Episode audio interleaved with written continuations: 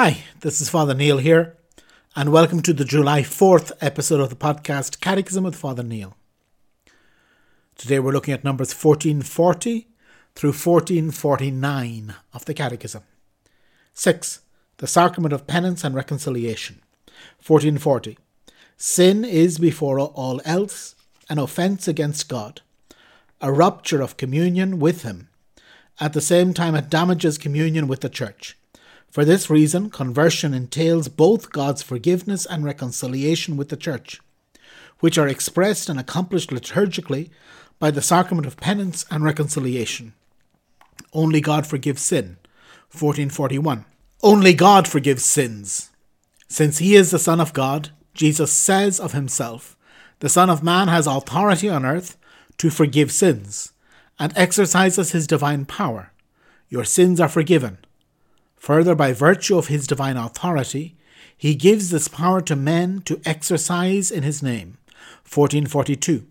Christ has willed that in her prayer and life and action, his whole church should be the sign and instrument of the forgiveness and reconciliation that he acquired for us by the price of his blood.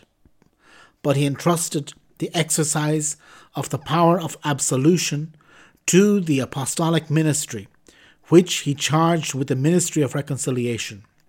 The apostle is sent out on behalf of Christ, with God making his appeal through him and pleading, Be reconciled to God. Reconciliation with the Church. 1443. During his public life, Jesus not only forgave sins, but also made plain the effect of this forgiveness. He integrated, he reintegrated forgiven sinners into the community of the people of God from which sin had alienated or even excluded them. A remarkable sign of this is the fact that Jesus receives sinners at his table, a gesture that expresses in an astonishing way both God's forgiveness and the return to the bosom of the people of God. 1444. In imparting to his apostles his own power to forgive sins, the Lord also gives them the authority to reconcile sinners to the church. This ecclesial dimension of their task is expressed most notably in Christ's solemn words to Simon Peter I will give you the keys of the kingdom of heaven, and whatever you bind on earth shall be bound in heaven, and whatever you loose on earth shall be loosed in heaven. The office of binding and loosing, which was given to Peter, was also assigned to the college of the apostles united to its head. 1445. The words bind and loose mean whomever you exclude from your communion will be excluded from communion with God. Whomever you receive anew into your communion, God will welcome back into his. Reconciliation with the church is inseparable from reconciliation with God. The sacrament of forgiveness. Christ instituted the sacrament of penance for all sinful members of his church above all those who, since baptism, have fallen into grave sin, and have thus lost their baptismal grace and wounded ecclesial communion. It is to them that the sacrament of penance offers a new possibility to convert and recover the grace of justification. The fathers of the Church present the sacrament as the second plank of salvation after the shipwreck, which is the loss of grace. 1447. Over the centuries, the concrete form in which the Church has exercised this power received from the Lord has varied considerably.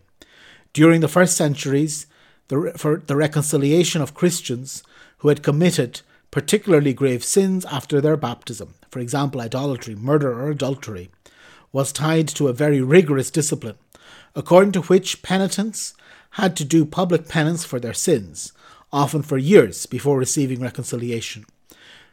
To this order of penitence, which concerned only certain grave sins, one was only rarely admitted, and in certain regions, only once in a lifetime.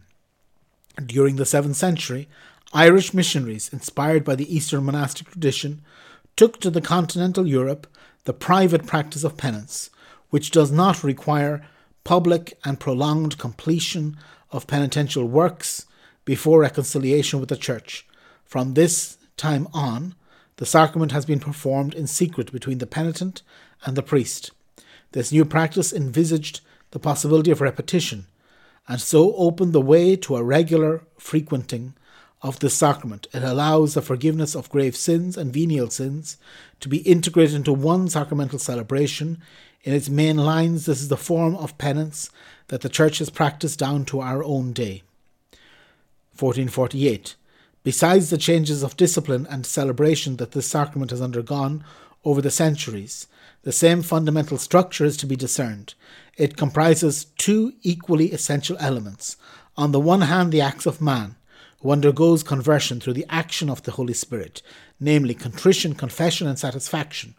On the other, God's action, through the intervention of the Church. The Church, who through the bishop and his priests forgives sins in the name of Jesus Christ and determines the manner of satisfaction, and prays for the sinner, and does penance with him. Thus the sinner is healed and re established in ecclesial communion. 1449. The formula of absolution used in the Latin Church expresses the essential elements of the sacrament. The Father of mercies is the source of all forgiveness.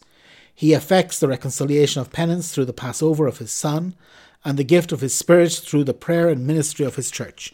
God, the Father of mercies, through the death and resurrection of his Son, has reconciled the world to himself and sent the Holy Spirit among us for the forgiveness of sins. Through the ministry of the church, may God grant you pardon and peace, and I absolve you from your sin in the name of the Father, and of the Son, and of the Holy Spirit. Okay, very good. So we continue looking today a little bit more at the sacrament per se. What we were looking at the last couple of days was the acts of penance first of all, in the human heart, and secondly, in Christian life. And these can and must take place outside of sacramental uh, penance. All of us are called to a penitential life. It should also include uh, recourse to the sacrament of penance, but also we should have penance without this.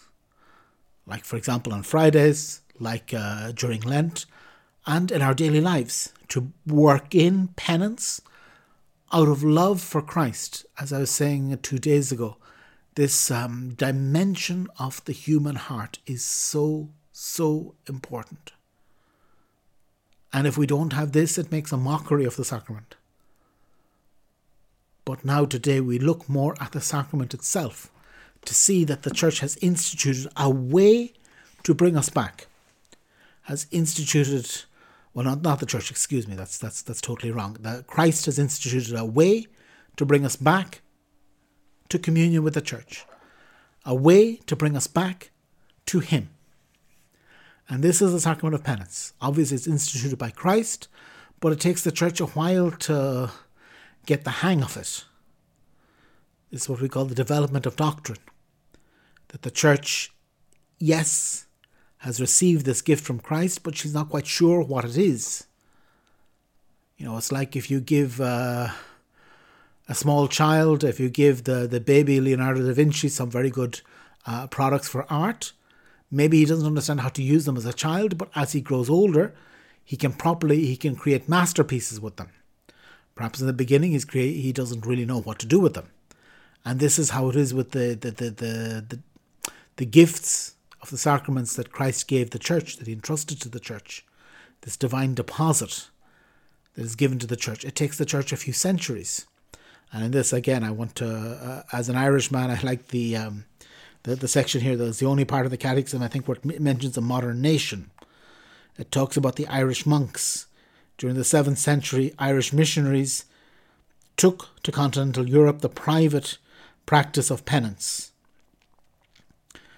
and so this role of the Irish in, in helping the sacrament to continue. And uh, and so the sacrament becomes clear in the church. That in the beginning as I say the church was a bit confused and there were all sorts of arguments and some people said no once you're baptized that's it. Other bishops said well we'll we'll we'll, we'll grant you forgiveness of sins under very strict circumstances once. It's a one shot deal. And if you mess up a second time you're out of course, in the early church, they were more um, concerned with the really serious sins like adultery, like apostasy, like murder. They were the main sins that the sacrament was seen to be for in the early church. Um, but uh, as the, the, the church's experience continued, And as she meditated upon this power to, receive, to, to forgive sins, she saw that this could be better used, that it could be used more frequently, that people could also use it for venial sins, not just for mortal sins. Again, we see the big distinctions between mortal and venial sins in section three of the Catechism on the uh, on the moral life in Christ. But here, uh, just to see that this that this sacrament is given for the forgiveness of sins, and all of us are invited to this forgiveness, and then to see that there are different things that are always there. This contrition, confession, satisfaction in the in the, the acts of man, and then the acts of God in the forgiveness, and that this is really uh, what the sacrament gives us. And again, I love this line. This is one of the lines that I have underlined in my ca- in my own copy of the Catechism. My copy of the Catechism is nearly all highlighted in yellow. I'd say like probably fifty percent of it is in yellow highlight. But there are a few places that are also underlined. So this is one of the lines I have underlined, and this the second plank of salvation after the shipwreck, which is the loss of grace. This definition from Tertullian, one of the early church fathers, of what confession is about. The second plank of salvation after the shipwreck, which is the loss of grace. That if you find your life, your spiritual life, shipwrecked, if you find that the great gift that you received in baptism, in your first communion, in confirmation, if you find this has become totally destroyed, shipwrecked, that there is a second plank of salvation. That the Lord does not abandon us, that He is there for us. He is there always with His mercy. And once again today, with His mercy, to invite us to the freedom of His, of his life, the freedom of His forgiveness, freedom uh, of this victory over sin that Christ promises each one of us.